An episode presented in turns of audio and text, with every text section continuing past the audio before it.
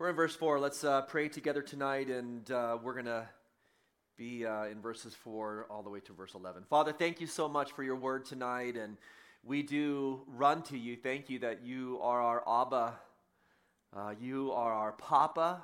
With respect and honor and great affection, we declare that tonight. Just the beauty of our relationship and how dynamic it is, God, because of all that you are to us. You are the becoming one, the one who is able and capable of meeting all of our needs sufficiently so that we can say with David the psalmist, The Lord is my shepherd, I shall not want. And tonight we pray that you would fill us with your Holy Spirit and guide us. Teach us tonight, we pray, in all truth. We do confess this evening our dependency upon your Spirit to bring enlightenment and understanding in Jesus, your Son. We ask that you would bring that revelation of him to our lives tonight. It's in Jesus' name that we pray. Amen.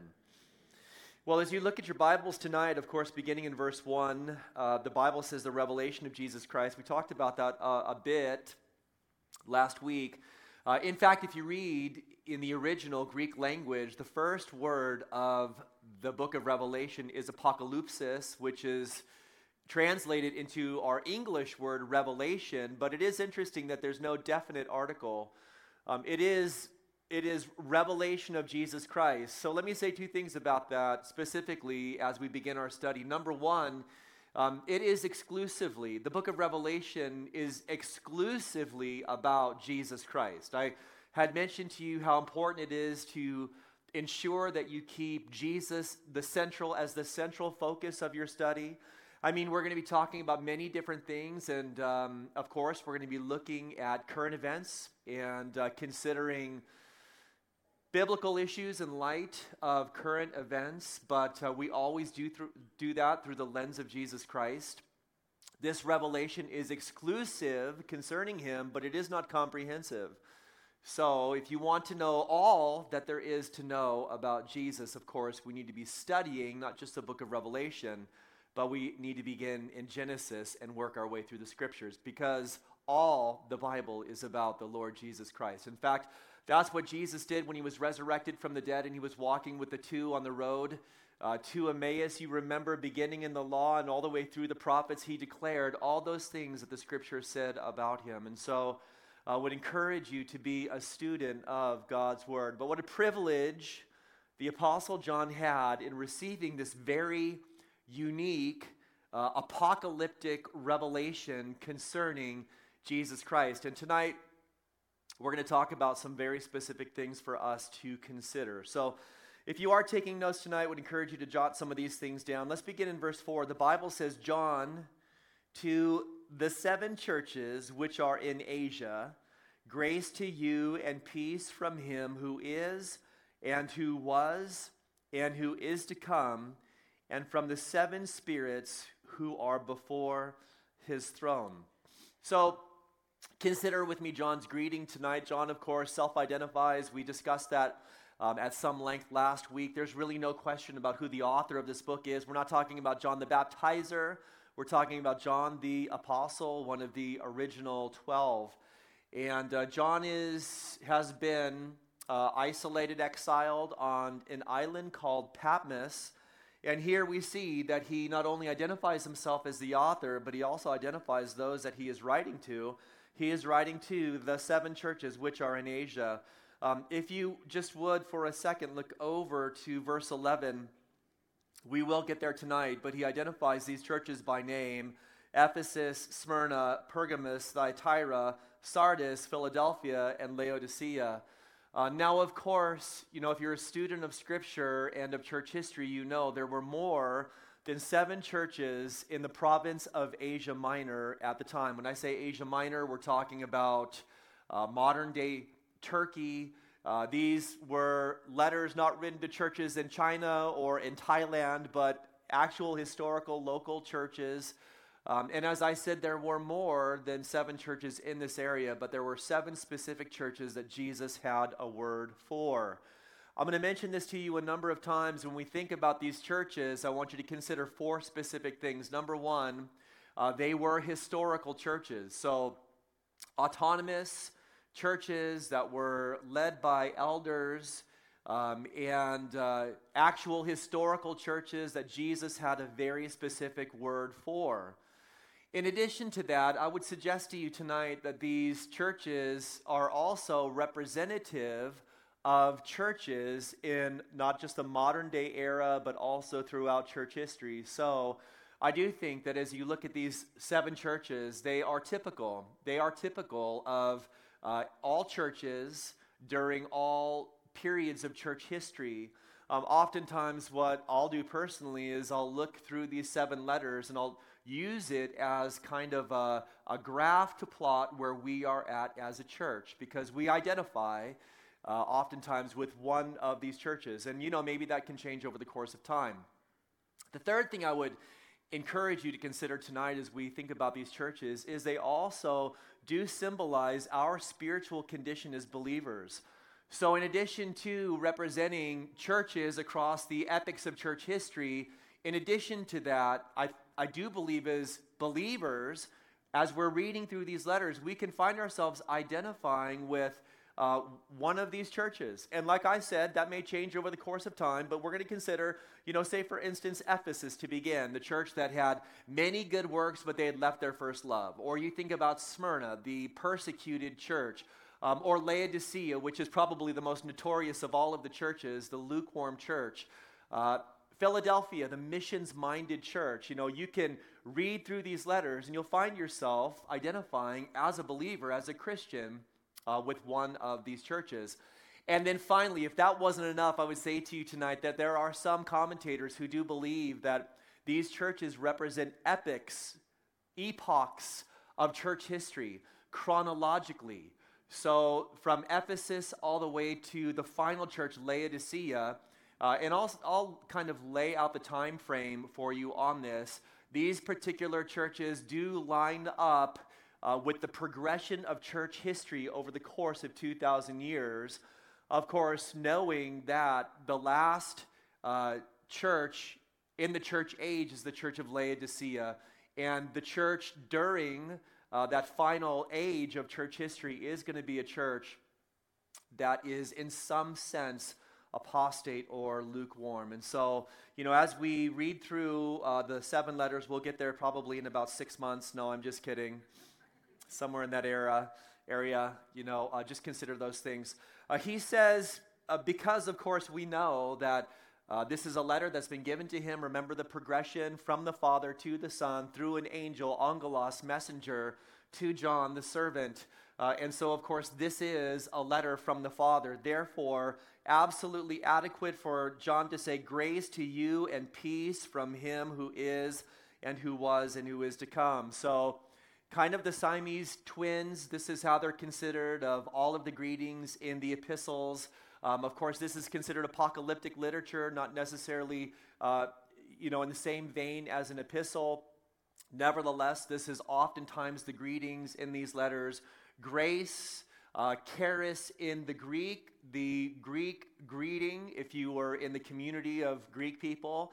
And then peace, shalom, of, of course, is the Hebrew greeting as well. And so these Two are kind of Siamese twins, and their significance to them. I've mentioned this a number of times, uh, and I'll mention it again.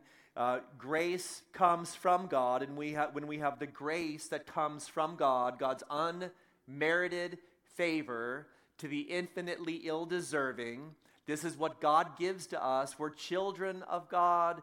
Uh, we have an amazing heavenly inheritance. We have the gift of everlasting life. All of that is a function of God's grace and not our works. Somebody can say amen to that tonight because that is good news. God's not just rewarding you uh, or reinforcing you positively because you've been a good boy or a good girl, you've had a great day, so you get the gift of life.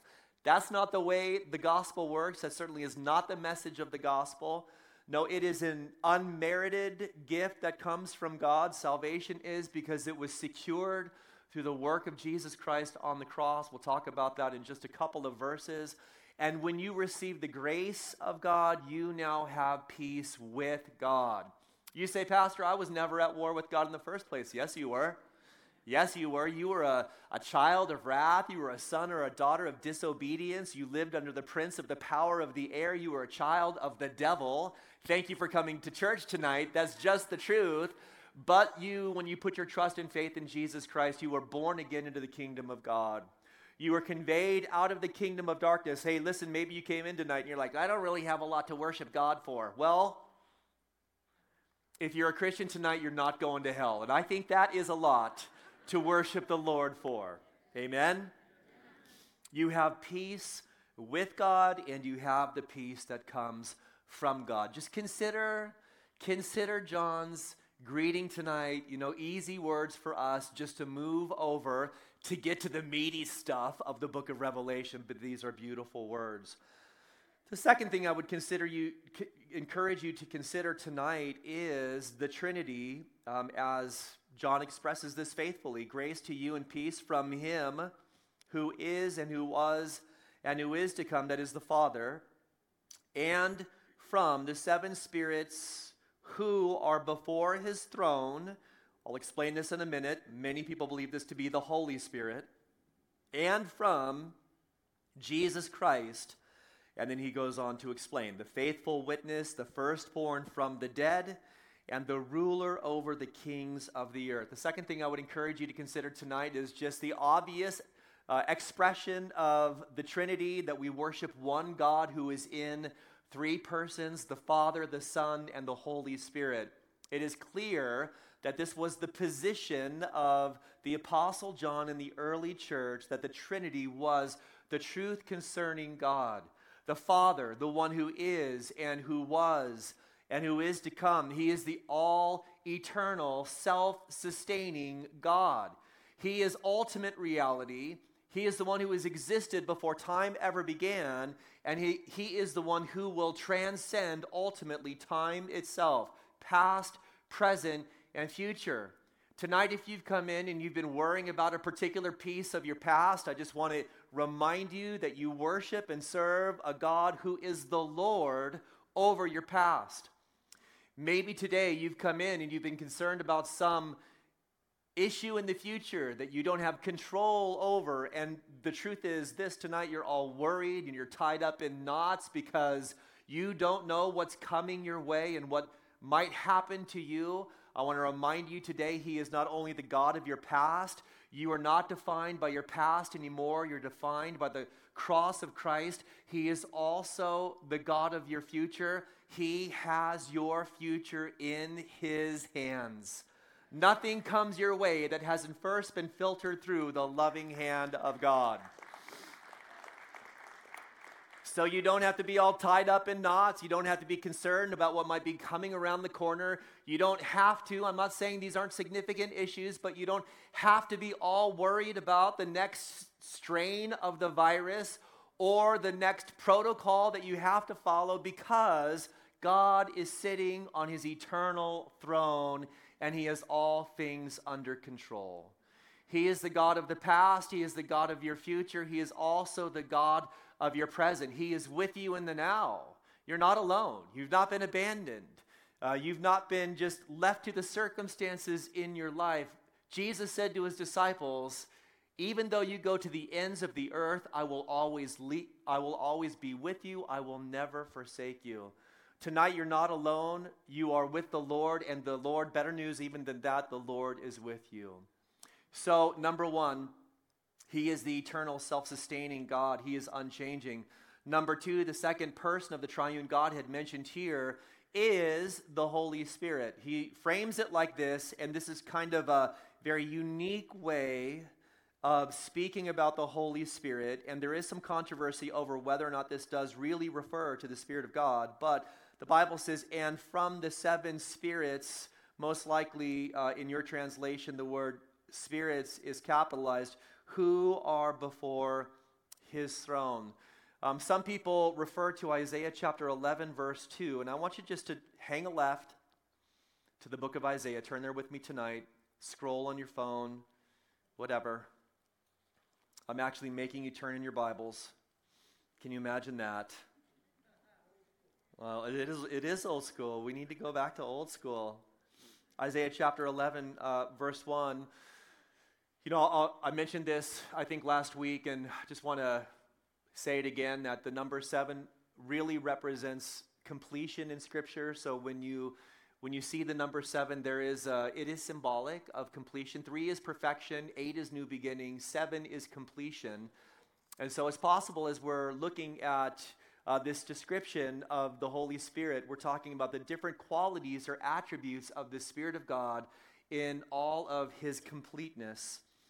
And we're talking about here in verse 1 of chapter 11 how the Holy Spirit will, in fact, be anointing the coming Messiah. There shall come forth a rod from the stem of Jesse, and as a branch shall grow out of his roots, the Spirit of the Lord shall rest upon him so, number one is this He is the Spirit of the Lord, the Spirit of wisdom and understanding, the Spirit of counsel and might, the Spirit of knowledge and of the fear of the Lord. So, there are three couplets of description that are mentioned concerning the Holy Spirit.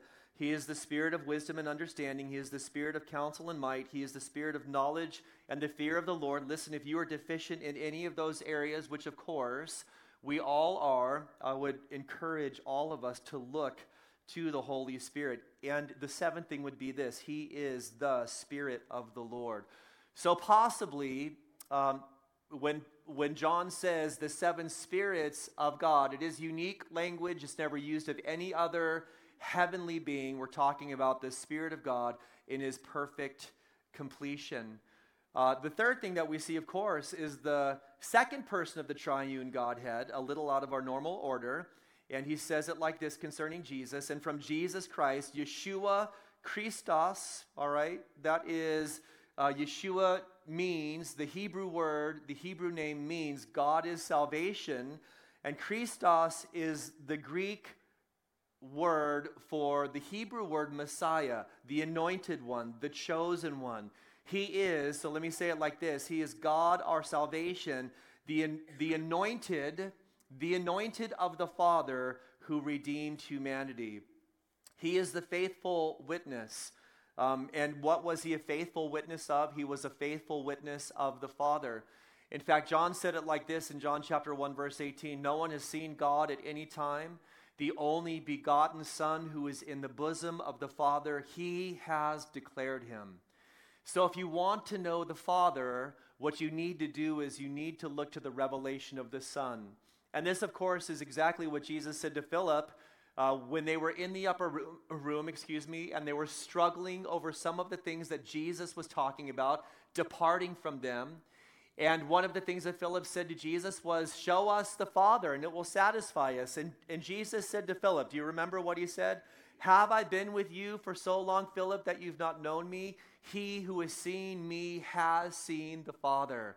This was the testimony of the Son, the revelation of the Father. He is also the firstborn from the dead, possibly meaning two things. Uh, the Greek word is prototokos, um, so it can either mean that he is the first one to physically die and then to be raised from the dead physically to ascend to the Father.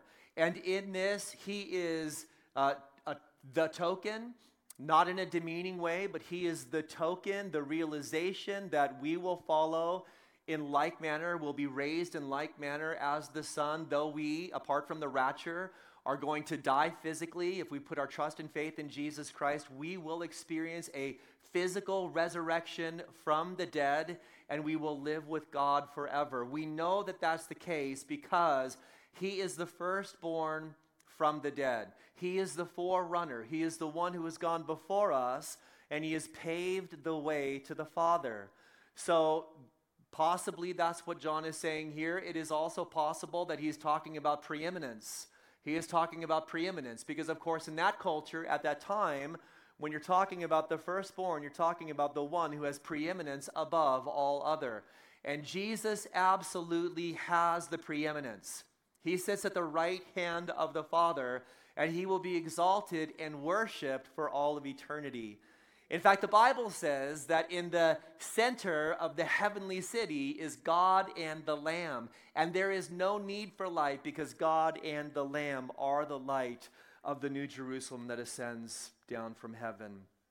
He is also, if that wasn't enough, you've got reason to worship tonight. He is also the ruler over the kings of the earth. He is the, he is the ruler over the kings of the earth. There's no one greater than the Lord Jesus Christ. Later on in Revelation chapter 19, we're going to see that he has a name written on his thigh. He is the King of kings, he is the Lord of lords. And then Paul put it like this as he was wrapping up his epistle to Timothy, his first epistle, with this beautiful doxology. He says, He who is the blessed and only potentate, the King of kings and the Lord of lords. That's where I pause for you to give exclamation and praise to the Lord in worship. Just a beautiful, beautiful description of the Lord Jesus Christ. Consider, secondly, tonight, the Trinity. Third, I would co- encourage you to consider worship. Uh, he begins now uh, a parenthetical phrase here, right in the middle of verse 5. So, this is a parenthetical phrase. It's an expression of worship. Look, I don't know. I don't obviously know what it's like to be inspired to write, uh, you know, uh, a, a book of the Bible. And if I ever said to you that I did, it would be high time for you to bail as quick from this church as you possibly could. Anybody that says to you that they operate under the inspiration of the Holy Spirit in the same sense as the apostles and the writers of the canon of Scripture is absolutely 100% totally a heretic Please never forget that. You heard it first right here at Calvary Chapel, Las Vegas. And you might be thinking, well, that's absurd, isn't it? Ask the Mormons. Okay? Ask the Mormons because they, Joseph Smith, you know, had this idea that he was he was inspired by God to add to the canon of Scripture.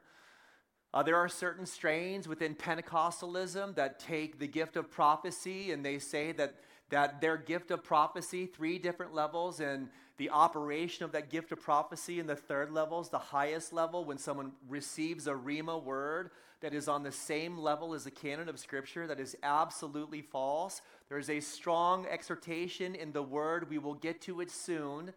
It is a reiteration of what was said in Deuteronomy that whoever adds or takes away from the words of Scripture will be cursed. And so, hey, listen, let's just keep it simple. Let's keep it to the Word of God a beautiful doxology here, an, an, expression of worship, like I was saying before I got sidetracked.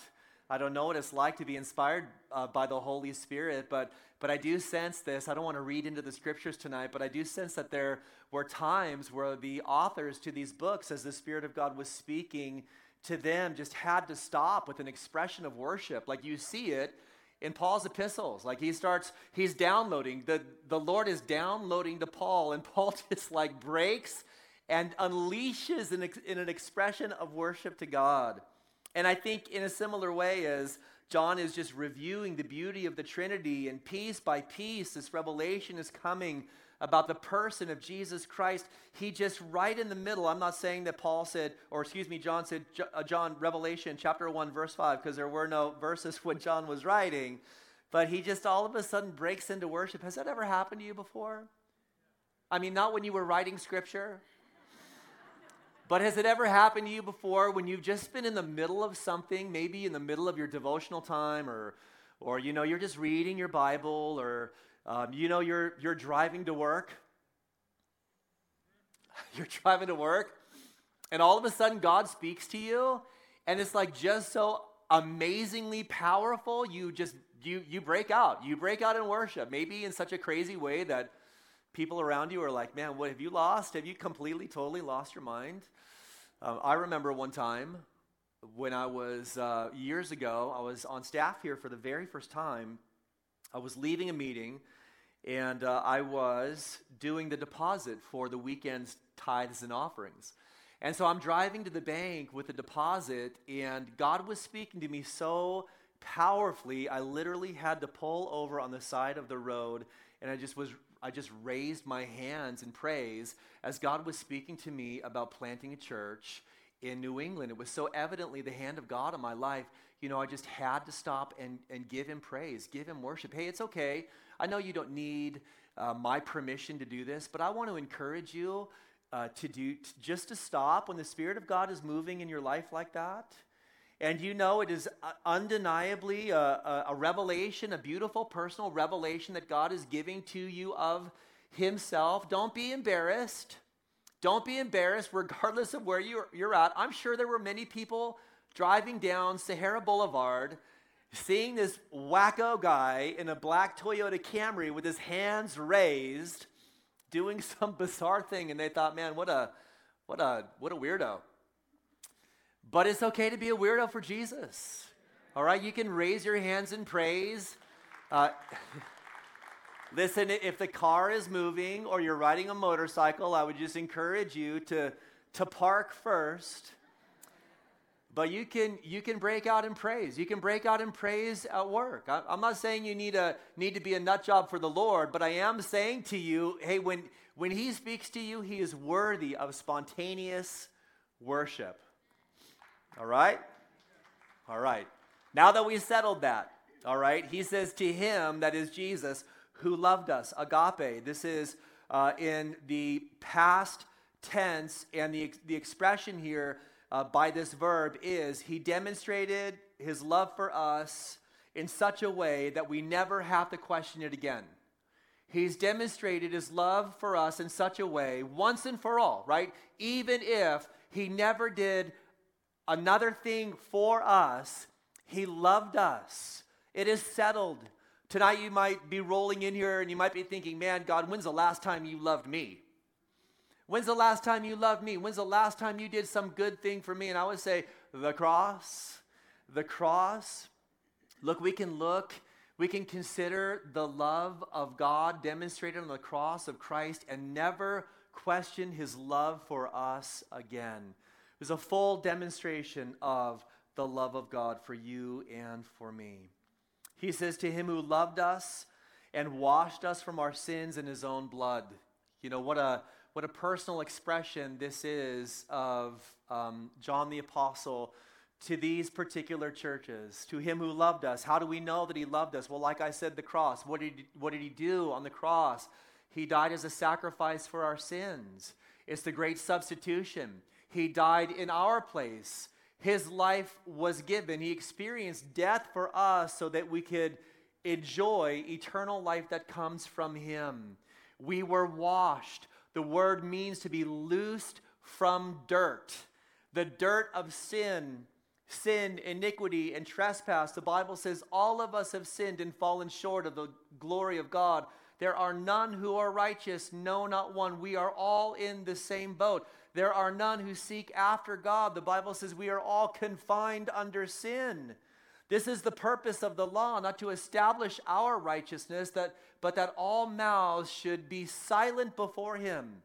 Because none of us will be able to declare to God how good we were and somehow think that our efforts merit a relationship with him or everlasting life. No, we need to be washed. We need to be loosed from the filth of our sin. And this is precisely what the power of the blood of Jesus Christ is able to do. He washed us from our sins in his own blood. God says, Come, let us reason together. Though your sins be as scarlet, I will make you as white as snow. I will make you like as white as wool. John says in his first epistle, if we sin, we can confess our sin, and God is faithful and just to forgive us of our sin and to cleanse us from all unrighteousness. Paul, when he was speaking to the elders of Ephesus, he had this beautiful moment with them where he encouraged them to shepherd the church of God, which he purchased with his own blood. Listen, what is the, what is the cost of our salvation? It may be a free gift for us in that we don't earn it, we don't work for it. He worked for it for us. He has forgiven us of our sins. What a beautiful demonstration uh, of his love. In addition to that, he says in verse 6 and has made us kings and priests to his God and Father. So, the power of his blood not only able to loose you from your sin tonight, what sin are you struggling with? Be faithful to go and to confess it to the Father through faith in the Son, and he will forgive you. But also notice that he has made all of us collectively kings and priests. This was the, in Luther's mind, this was a, uh, revolutionary because, of course, during the age of Luther, uh, being a priest, having a, a position within the church was reserved for a particular group of people. You know, there was this idea that the Levitical priesthood was being carried on in the Roman Catholic Church by the priesthood that had been ordained by the bishops and the archbishops and by the Pope. But Luther had this amazing experience with God where he recognized once again that the priesthood of believers is not just reserved for those who may serve God in some vocation, it is something that he does to all of us when we put our trust and faith in Jesus Christ. You are tonight, if you believed in Jesus, you are a king and a priest to God who is your Father. Are you serving him tonight? He goes on to say, To him be glory and dominion forever and ever. And then he punctuates it uh, with the word amen, which simply means so be it. Verse 7. The next thing I'd encourage you to consider uh, are three things about his coming. Behold, he is coming. Did you know that he's coming? Did you know, are you excited about his coming? Are you anticipating his coming? Do you want his coming? You say, man, the pastor, the world is just so difficult, it's so hard, it's so messed up. Well, guess what? All of that is intended by God to incentivize you to long for the coming of Jesus Christ because, brother and sister, you are made for another world. You are made for another world. You're like, why do why is it that I don't feel like I fit in this world? Well, cuz since we're talking like hillbillies tonight, cuz cuz cuz you're made for another world. You're made for another world. You put your trust and faith in Jesus Christ and because of that, you just don't fit here any longer. You are a special people, the Bible says. Y'all, real special. Let me tell you that tonight. like, really special. You are a special people that should be zealous for good works. And He has fitted you for, for heaven.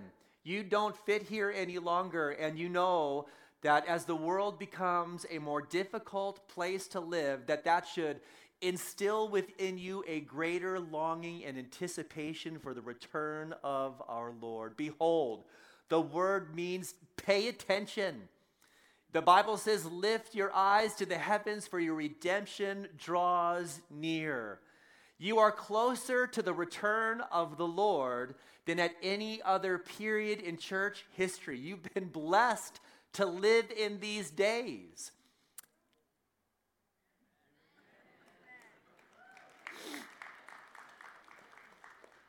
So stop complaining. Stop complaining. Stop whining. Stop saying, God, why me? Why now? Well, because He loves you. That's why. Because He's blessed you to live in a time such as this where we can have an excitement concerning His coming. Of course, we're going to be considering all sorts of uh, different prophecies that point to the imminent return of the Lord Jesus Christ. Consider these three, three things about his coming. Behold, he is coming with the clouds. Number one, his coming will be in power it will be in power. He is the Almighty. He is the Almighty God, Jesus is, who comes with the clouds. Now, clouds, of course, consistently throughout the Old Testament represent the presence of God. So that represents, when we say clouds, we're talking about His glory and His power. In addition to that, we also know that clouds represent people. And when Jesus comes again, he will be coming with his people. The rapture, he will come for his people. The second coming, he will come with his people. I would encourage you uh, later on to ch- check out Daniel chapter 7, verse 13, which is a beautiful uh, exclamation concerning the coming of Jesus Christ, and then also Matthew chapter 24, verse 30. It is undeniable he will come in power. His coming will be global. The Bible says, uh, in addition to coming with the clouds, and every eye will see him, even they who pierced him, So the second thing is this his second coming, right? The rapture is going to be, uh, in a sense, secretive. This is going to be a, a global revel- revelation. Every eye will see him. The second coming of Jesus Christ will be global, but not just for all the nations who have gone through the tribulation period, not just for all the nations to see, but particularly for the nation of Israel. And I do believe that's what John means when he says, even they who pierced him. This is a, a reference to Zechariah chapter 12, verse 10. In fact, it is almost verbatim. You can check that out later yourself. Uh, the nation of Israel existing at that time will be representative of the whole nation, and they will see that Jesus, Yeshua, is in fact the Messiah. The third thing that we see here concerning his coming is this and all the tribes of the earth will mourn because of him. All the tribes of the earth will mourn because of him. Why is it that there will be mourning? Well, because at this point in time, there will be a global rejection of the God of the Bible, the Father, the Son, and the Holy Spirit. In fact, people will know, it will be undeniable that these that this great tribulation with all of its characteristics, it will be evident that it in fact comes from God. That these are not just natural calamities or natural disasters, um, but the heart of humanity will be so hardened during the great tribulation. The Bible says that instead of turning to God in repentance and faith, those living on the face of the earth will blaspheme God. That's why there will be a mourning. And listen, when he comes back again for those who have rejected the gospel, there will be no turning back. There will be no turning back, which is why that mourning will be so intense. You know, it's just a reminder tonight that God is gracious to give us opportunity to turn our hearts to Him, but never presume upon the graciousness of God. Never presume upon the graciousness of God. You know, before God wiped the world out with a global deluge, the Bible said, says that the Spirit of God will not always strive with man. It is the heart of God that people turn in repentance. The Bible says that God takes no pleasure in the destruction of the wicked. The Bible says it's God's long suffering that draws us to repentance. That simply means that God gives us time after time after time, opportunity upon opportunity. But you know, we can hit that point in time where our opportunities to repent dry up. And that is going to be the case at the second coming of Jesus Christ. You say, Well, Pastor, what do I learn from that? This is what we learn. And Jesus said this to the church at Laodicea Behold, I stand at the door and knock. Therefore, be zealous to repent. Therefore, be zealous to repent. I'm knocking, but don't think my knocking is going to last forever. The opportunity is given to you, but don't think that that opportunity is going to be given to you forever. Be zealous. When the conviction of the Holy Spirit comes, listen, don't put it off. Don't put it off. Don't postpone. Don't wait. Don't continue to justify sin. Don't say, well, listen, you know, I'll get right with God. I'll, I'll, I'll probably, most likely, have an opportunity to really give my life to Him down the road on my deathbed, you know, like so many other people do. Really?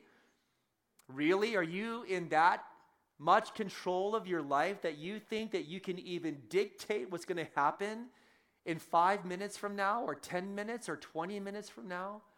You know, every gathering, we have the opportunity, we provide the opportunity because it's the heart of God to respond to the revelation that God gives. And I think it's easy for us to say, well, maybe next week, but that is not, that is not the message that we learn from the end of the tribulation period. What we learn is that we need to be zealous to repent as the Spirit of God is speaking to us. Hey, listen, what has He been? Can I just meddle with your life for a second? Yeah? Okay.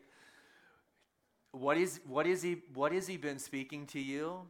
What has he been convicting you of? Look, I got I, I have my things. My heart is open to the conviction of the Holy Spirit, and I need the Spirit of God to convict me every single day. And I want to hear what he has to say. I want to hear his real, sincere evaluation of my life because I know that my heart is prone to wander. I need it tethered to the heart of God. But what has He been speaking to you about? What areas has He been calling you to lay down as an expression of worship so that you can live out, you shall have no other gods before me? I want to encourage you tonight.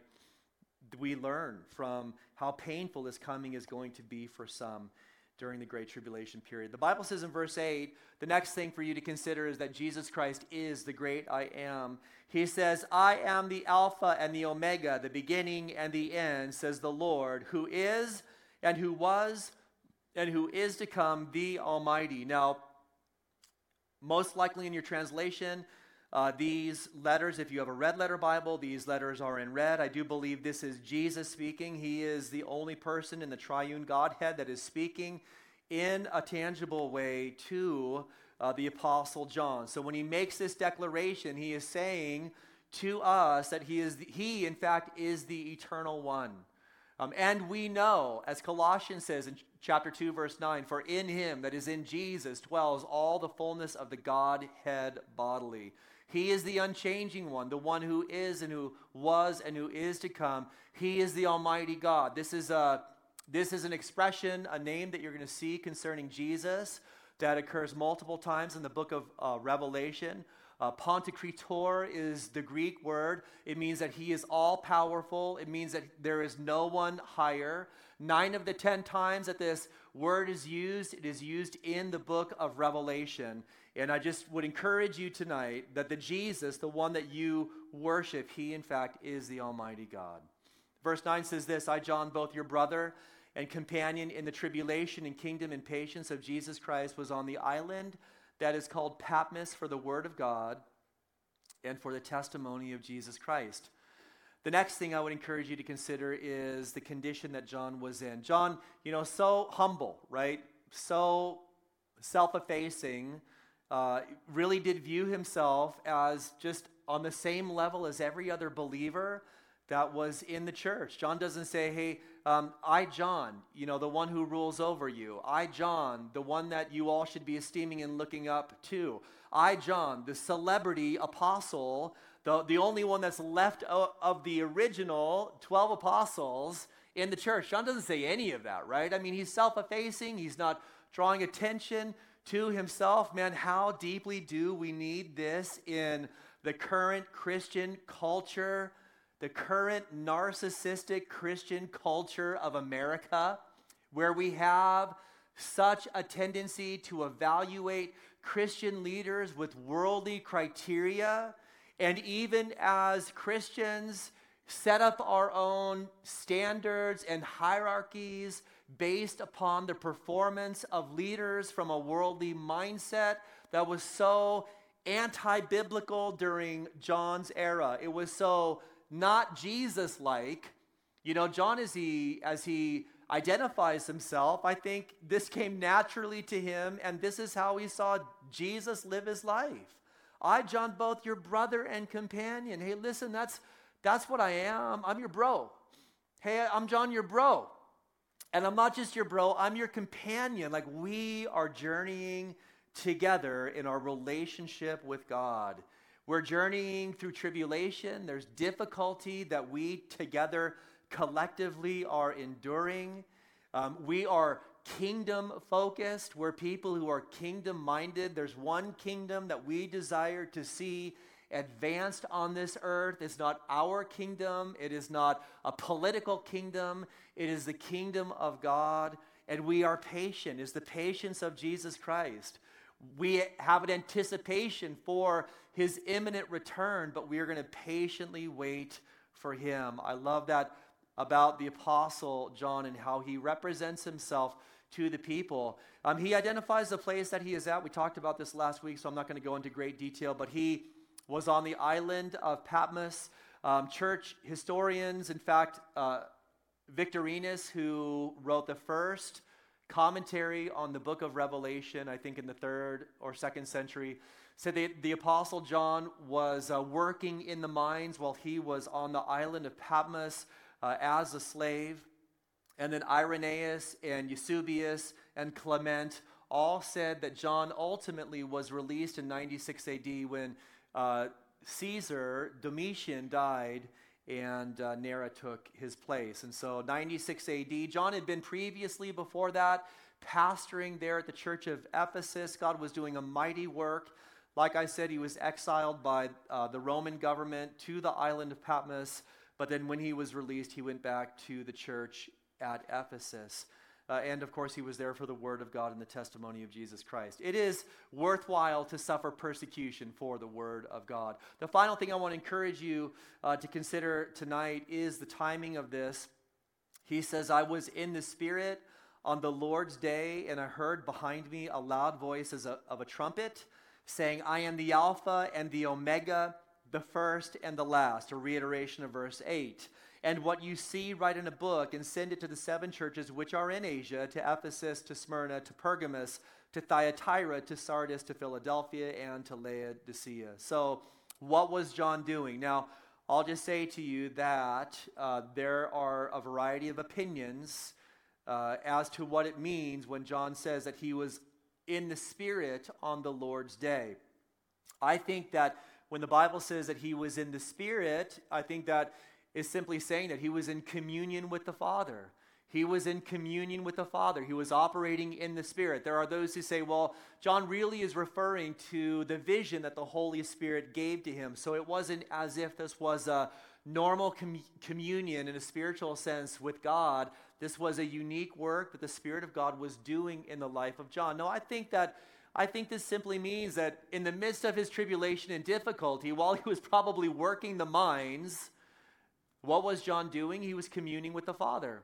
And I think that's encouraging for us tonight because you know there are times where we think, you know what? It's just too hard to commune with God. Pastor, you don't know how difficult my work is. You know, it's like working in a mine, it's like servitude, it's like being enslaved. It's really hard. And I would just say to you tonight if John can be in the Spirit communing with the Father while he was exiled on the island of Patmos, working as a slave in the mines, then you probably can as well. And he was communing with the Father. You know, we're, we're just so funny. We have to have everything right. Pastor, you know, I really wanted to fellowship with God at church, but you, you know, the air conditioner wasn't working and, and, um, and it was a little hot. Can you have somebody fix that? Pastor, you know, I, I really wanted fellowship, but all these people were getting up and down during the service and they were just a total distraction.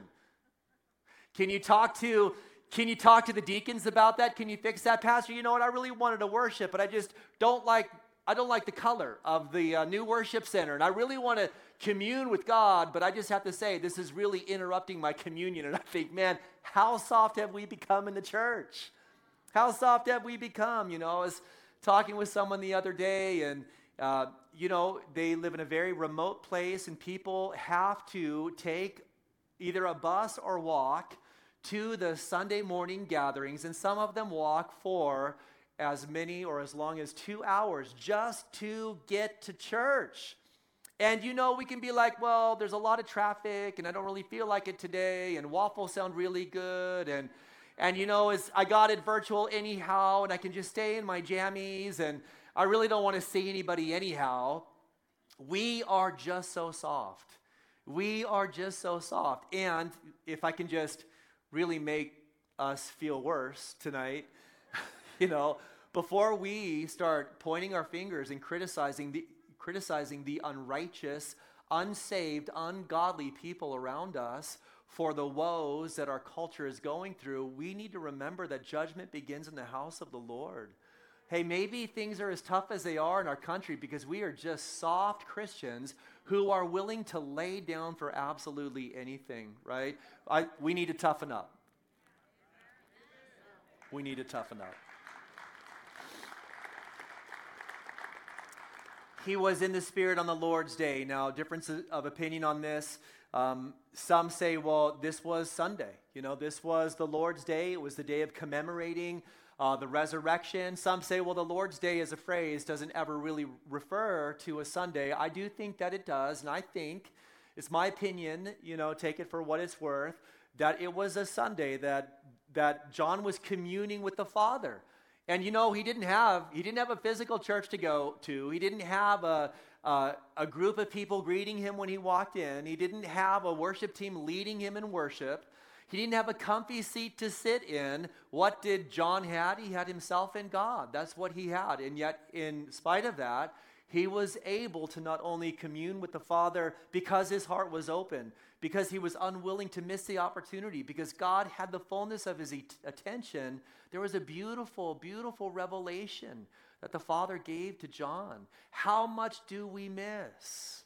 How much do we miss because we stumble over the simplest things?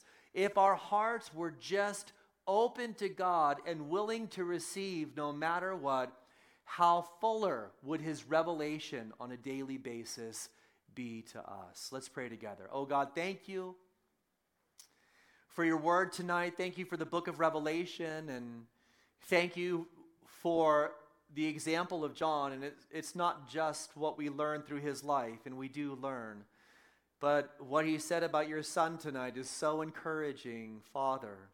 It's so encouraging, it's so strengthening to him who loved us and washed us in his own blood and has made us kings and priests. To you, O oh God. Father, we thank you tonight for all that has been done for us. And we're reminded tonight of what the Apostle Paul said that when, as one has died for all, then all have died for the one. We die to ourselves that we might live to him. And we know we're not made for this world, we're, we're shaped by your Spirit for another world, for an eternal world.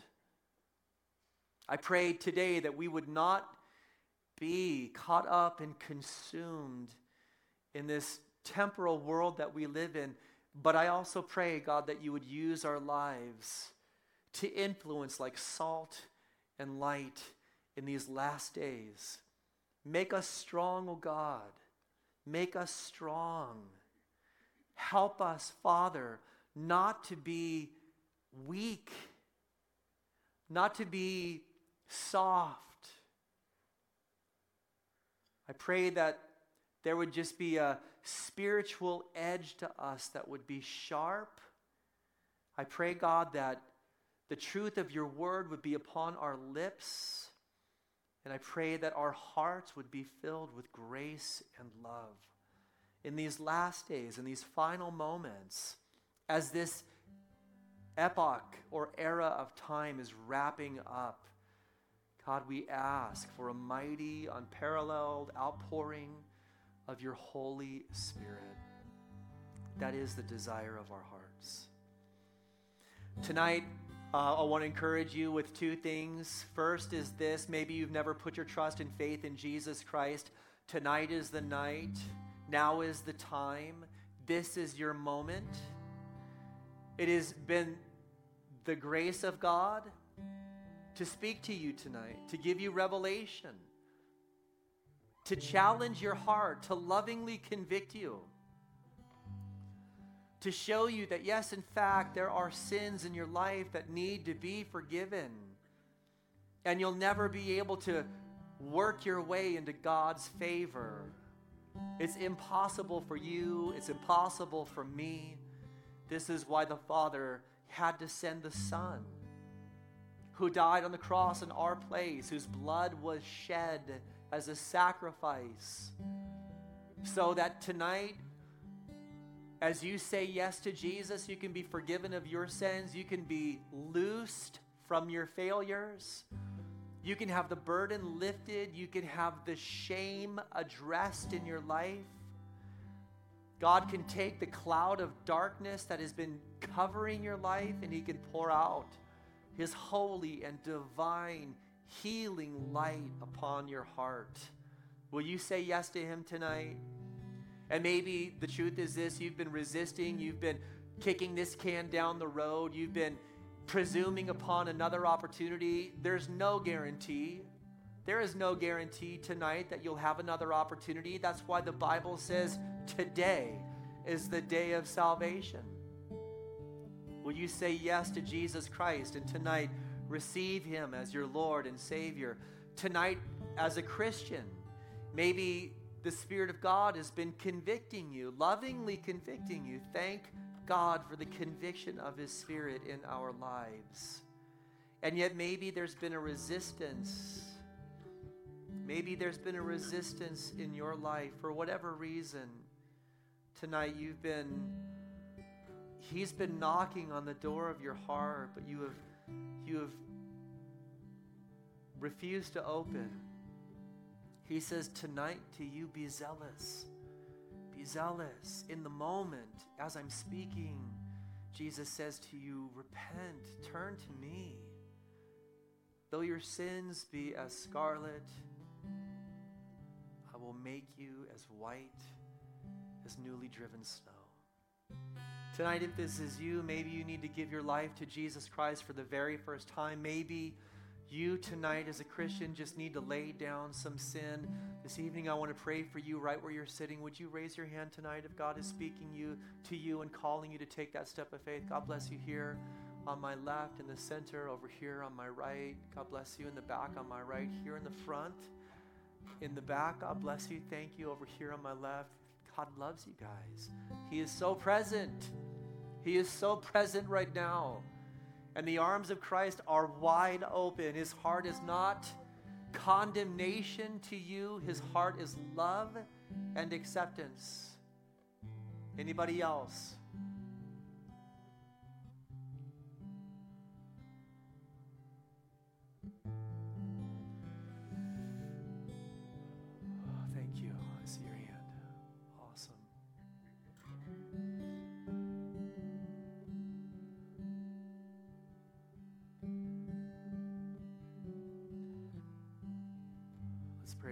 Father, thank you so much for these precious, beautiful lives. Oh God, we are grateful for the moving of your Spirit tonight and that you draw with bands of love, heart to yourself, hearts to yourself.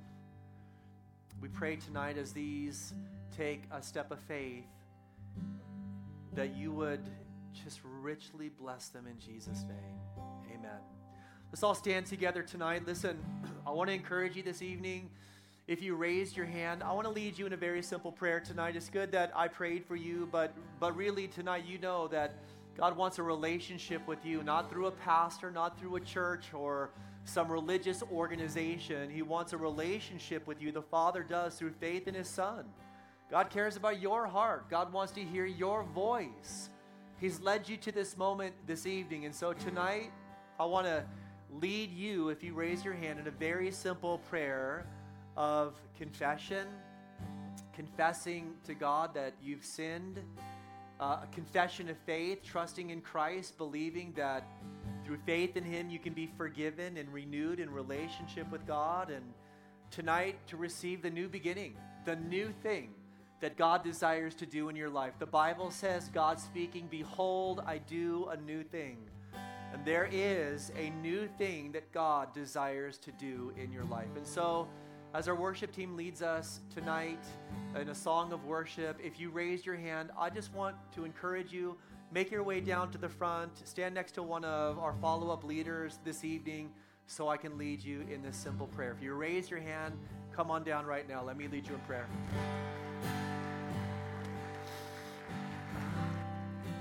Listen.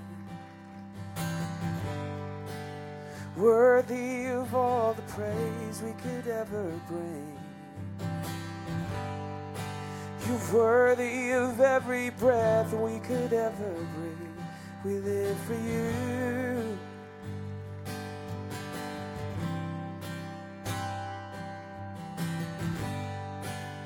Jesus, the name above every other name. Jesus, the only one who could ever save. You're worthy of every breath that we could ever breathe. We live for you. Lord, we live for you. Holy, there is no one like you. There is none beside you. Open up my eyes in wonder. Show me who you are and fill me with your heart and lead me in your love to those around me. Awesome. I'm going to lead you in prayer tonight. So grateful for the step of faith that you have taken as you're stepping towards God. Listen, He has initiated this moment. You're responding to Him. But I want to encourage you, as He is initiated, He is going to be faithful to see this moment through in your life. And so tonight, I want to lead you in a very simple prayer. I'm going to encourage you this evening to bow your head and close your eyes with me and repeat this prayer out loud. It's not a magic combination of words, but you're praying the gospel. You're receiving by faith the gift of salvation, forgiveness, healing that God has for you. And so pray this with me tonight. God, thank you for speaking to me. Oh God, I've heard, and tonight I obey. Coming to you in faith, trusting in Jesus, your Son, receiving your forgiveness, receiving your healing, laying down my sin, and choosing to walk with you. Tonight I pray that you would give me a new beginning. In Jesus' name I pray. Amen. Awesome. God bless you all. We're so excited for you.